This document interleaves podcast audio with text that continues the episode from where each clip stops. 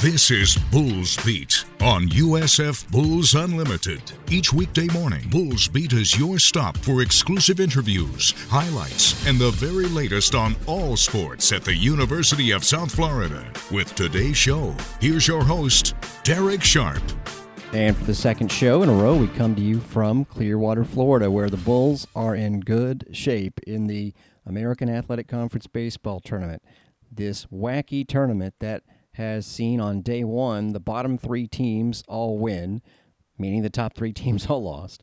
And now the bottom two teams, two teams that had the worst record by winning percentage in their school's baseball histories. Yep, they're the two teams that are 2 0. The Bulls on Thursday run ruling the UCF Knights 15 to 4. And believe it or not, Tulane run ruling Memphis later on. We'll end the show with some of the highlights from the other games, but we'll give you plenty of highlights as called by yours truly and Jim Lauk here in this half hour show. We will also hear from Billy Mohl. Had a chance to sit down with him at the team hotel here in Clearwater, actually on the beach. We were not on the beach. That would have been a little bit of a walk. Not much of a walk, though. I think I'm going to be taking that walk after we tape the show. Anyway, you're going to hear from the head coach here in our second segment. We'll give you some highlights here in the first. And oh, yeah, there were definitely some highlights. So the Bulls had, if you missed Wednesday's show, I know we had some technical issues with the stream. Turned out that the wireless picked a bad time to go down in the hotel, and I just couldn't post the show. So we did it on our Unlimited Unloaded page. If you don't know about that, SoundCloud, Spotify, Apple Podcasts, Amazon Podcasts, just type USF and you'll see Bulls Unlimited Unloaded. It's where we unload the shows after they air. In this case, it's where we actually aired the show, and that's all of the highlights that you care to get from the East Carolina game on there. And they provided earlier highlights, which was much appreciated and very welcomed, and led to some interesting moments actually at the end of the game as it sped along. So those are coming up here shortly. Also, definitely want to let you know about what's going on with track and field. We'll do that in our second segment as their season is coming to an end and some new names added to the rosters of football and basketball and some other teams as well. Interesting name on the softball side that you might not have heard about. You're about to hear about it in our second block. So the Bulls win it 15 to 4, and that makes it sound like it was an easy win. Funny enough, during so many games this season, the Bulls would end up getting blown out and it was not that way but for some stuff that happened in the middle and then one big inning and then all of a sudden looks like the bulls were never in it. And if you've been listening to this show you know that that's not some made up thing. Now were there some games where they were out of it early? Yeah but really just a few. In this game it certainly was anybody's contest. Ucf had its its friday night starter rudy gomez ready for this one. He was set to go last friday against wichita state but rain came after one inning, one batter actually, and so he was burnt for last weekend. I guess he could have pitched but didn't, and they chose to go ahead and hold him for conference. Well, they pitched Cameron Leiter in their first game, and he's the guy with the best arm on the team. In fact, he's got a pro arm, and Leiter, yes, his family is the Leiter family, and he's going to be a pro pitcher almost certainly, but control has been his thing, so I think they wanted to pitch him against a, maybe a little low risk situation as compared to holding him for potentially East Carolina. And he shown against Cincinnati seven shutout innings. It was actually their best back bullpen arms that gave up three runs, allowed Cincinnati to tie it, only for Andrew Brate to walk it off with a homer in the bottom of the ninth. The Knights won four to three. By the way, Andrew Brate, who in his first three seasons, although he was basically out all last year with an injury, had zero homers and had one career homer until last weekend, and now he's got two. And by the way, in this game, he almost let it off with a homer because the wind, fortunately, was blowing in some stuff that UCF would have hit out against the Bulls or any other team as they have more than 100 homers. They are 10th in the country with 108, was staying in the park on this day. So that was one of the little things, but it became a big thing favoring the Bulls and the Bulls' bats continue to keep it going. Whereas UCF was going with Gomez, the Bulls were going with Lawson Gailey because essentially their true three man rotation, at least as it stands, if everything's going well, that would be Jack Siebert, Hunter Mink, and Ethan Boogie Brown. They all pitched against East Carolina. You're going to hear what Billy Mohl had to say about that here in our second block. In this game, it was the freshman Lawson Gailey, who has been the Tuesday starter for the most part, has recently gotten some weekend starts after Brown was injured. And in this game, the plan was for him and Austin Grouse to give them a combined six innings and, if possible, basically three innings each. Gailey was throwing strikes. UCF was getting out. There was a one out walk in the first inning, but nothing to it. The Bulls did strand two runners in each of their first three innings, although it was a gift opportunity in the first inning. Should have been one, two, three for Gomez, and that did run up his pitch count more on him in a second as Drew Brutcher, they had him shifted, and the shortstop, Drew Farreau, who does have now 17 errors, caught it as a second baseman. And we know now that he would not be a good second baseman because he airmailed the throw. And then Rafael Betancourt, one of the many Bulls who's been incredible this week, the first of his four hits before Joaquin Moncay flies out. Two out walk, nothing to it for UCF in the bottom half of the inning. Then in the top half, Ben Rosenblum, who has simply been amazing.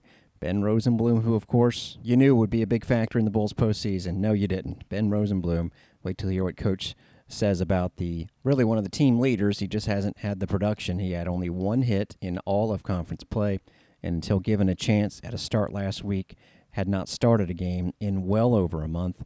But now he has started a handful in a row, and he started this rally with this single the other way. Then Jackson Mayo beat out a potential double play ball and sure enough, stole second base. And this is something that we would not have thought of for much of the course of the year, but if you were listening to the broadcast, you heard me call it, and that allowed for the Bulls to score. Mayo at second, two outs, three and two on Sankovic.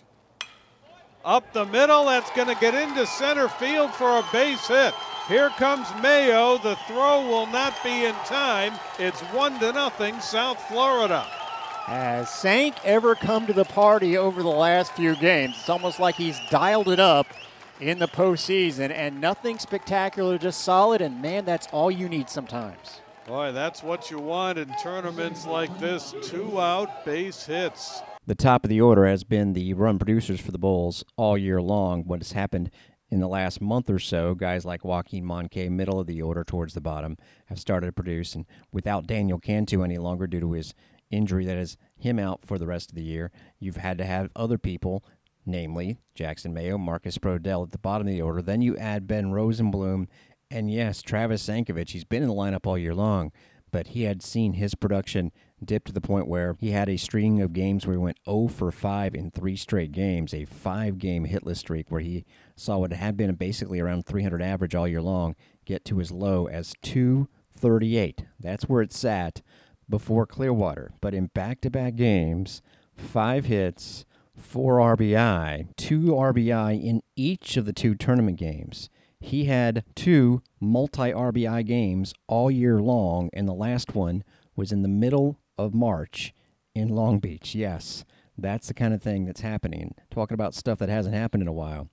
Jackson Mayo stealing a base. The Bulls only had two in this game. They had six against East Carolina.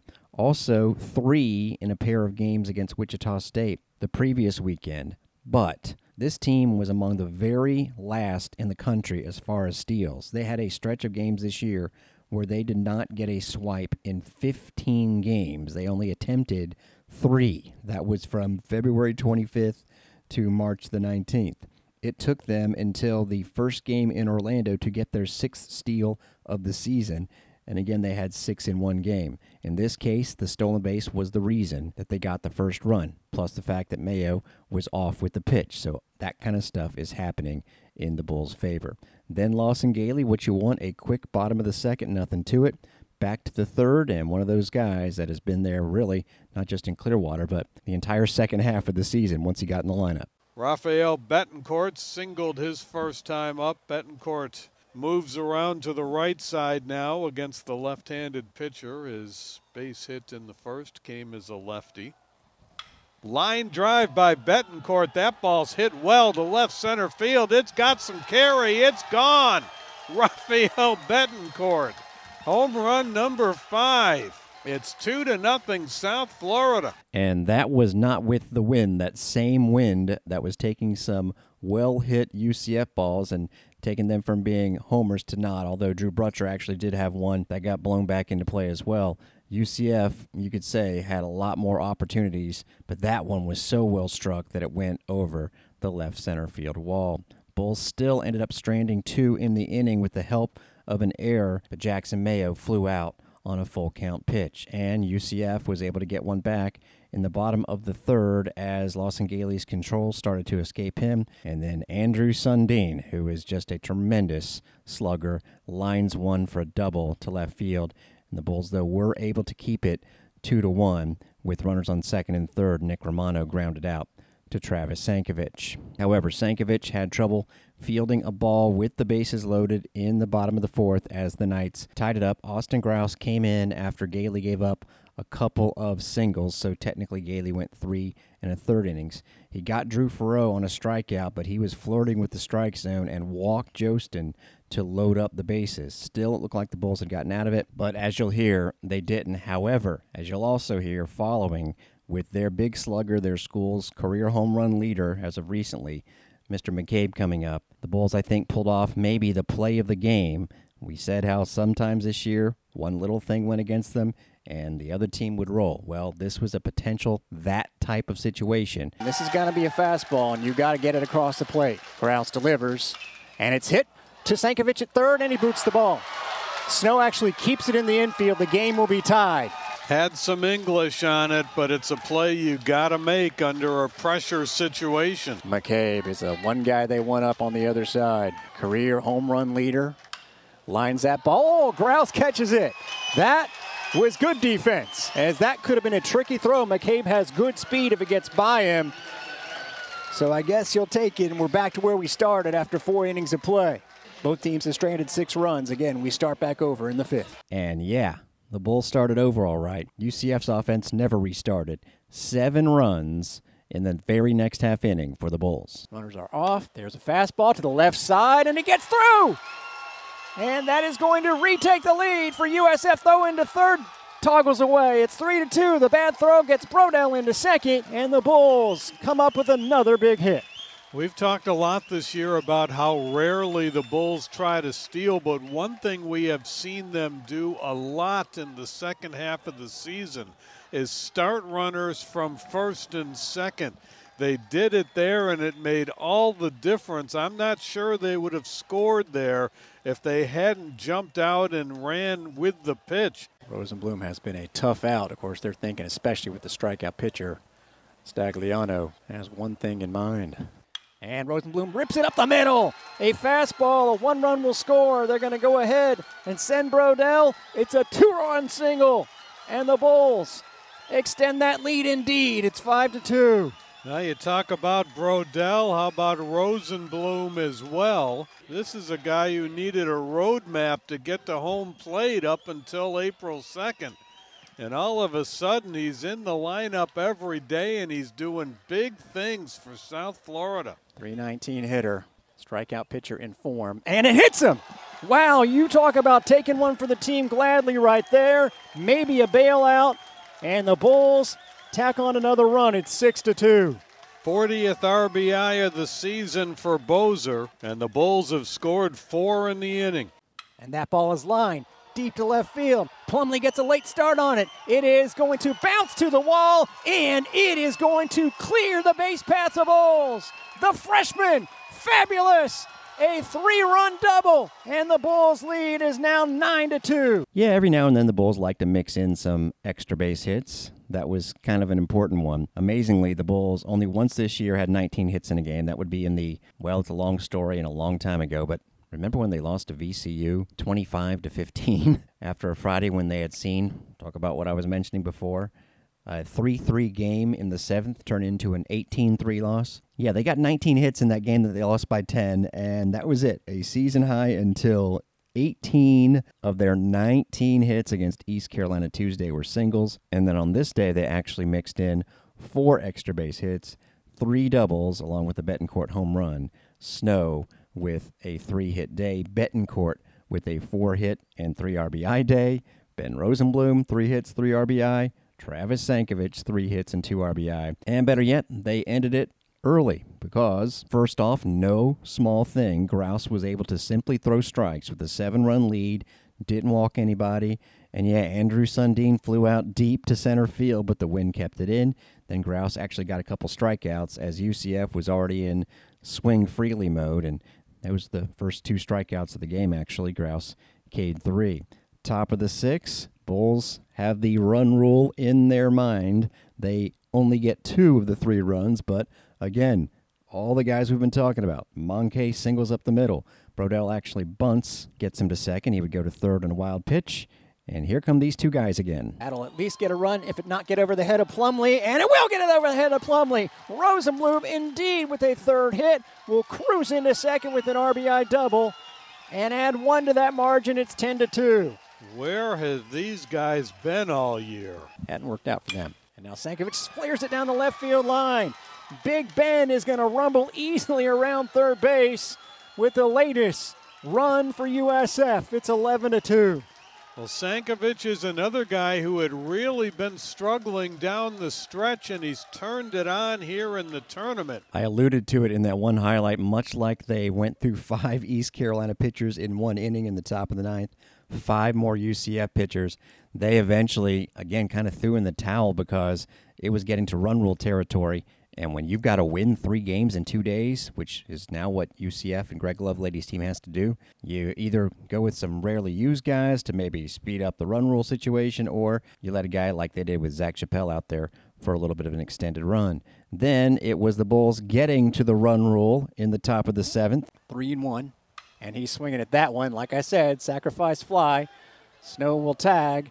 Bodark is actually coming in. This could be a play. Not a great throw. And not only does he slide in with the 12th run, but a bad throw gets Brutcher over to second. And Mr. Betancourt drives in his second of the day, and it's 12 to 2. One and two to Moncay. Oh, and he smashes that ball. The wind could help in this situation. Plumlee is so fast, but he's not going to get there. Brutcher had to backtrack, so Dope Dirtkak is going to give him the late turn, and this is going to be a close play. And Brutcher slides in safely. Man, oh man. That was a, a little bit strollish, but everything is working out for the Bulls today. Calling an RBI double in a 13 to 2 lead. Hey, some players that we hadn't seen do much lately are coming through, and I also get to invent words that we haven't used ever, like strollish. Now, what happened after that was more than just a little interesting because if throwing the towel seems like a harsh characterization of what UCF was doing, I present what happened in the bottom of the seventh with the run rule obtained and UCF needing to score twice to extend it they pinch hit for their top four guys in the order. Tom Jostin popped out, but then Matt Sienerberg singled on an 0 2 pitch. Here comes Corey Robinson in for their all time home run leader. He has no home runs, and he doubles. And that was it for Austin Grouse. All of a sudden, it's a 10 run game, and the game extending run is at second base. And unfortunately, Riley Skeen just could not hit the strike zone against another rarely used pinch hitter, Brady Shannon, who had one hit all year. He walks him on four pitches. Then he walks Ryan Taylor on five. And yet another five pitch walk, and the game continues. Fortunately, with the bases loaded and their regular guys, I can't pinch hit for everybody coming up. Riley Skeen was able to get a big strike out of John Rhys Plumlee because not only could it have made the run rule less attainable again, but gotten UCF back in the game because the score was 13 to 4 and they had the bases loaded. Fortunately, the Bulls and this in its own albeit different way was more clutch hitting to get it back to an 11 run margin in the 8th and the freshman did it. One ball, one strike, runners at first and third, nobody out for the Bulls here in the 8th. Pokes it into right field, that'll be a base hit. It'll score the run Bozer will go to third. It's 14 to 4. Three straight hits to start the inning.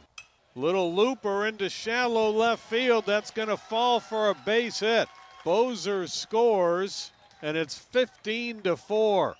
And Betancourt comes through again. He's got four hits today. He's got six in the tournament. And there's that 19th hit. And again, looking for positives after we were hoping the game would have ended last inning. You've gotten to call a lot more runs all of a sudden. you bought time. the short straw yesterday. Yeah, you had Tuesday. them all yesterday or Tuesday rather. I mean, that was no small thing, right? I mean, my stats were great.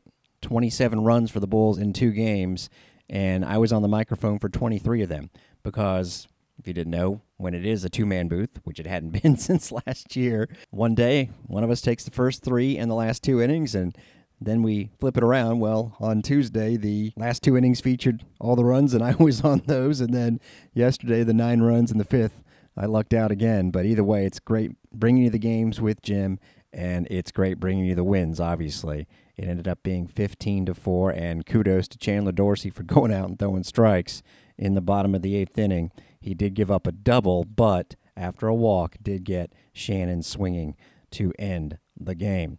So, Billy Mohl on all of it the singles, the performances from guys like Rosenblum and Brodell. And what's next for the Bulls? The head coach is next here on Bulls Beat. Stay tuned.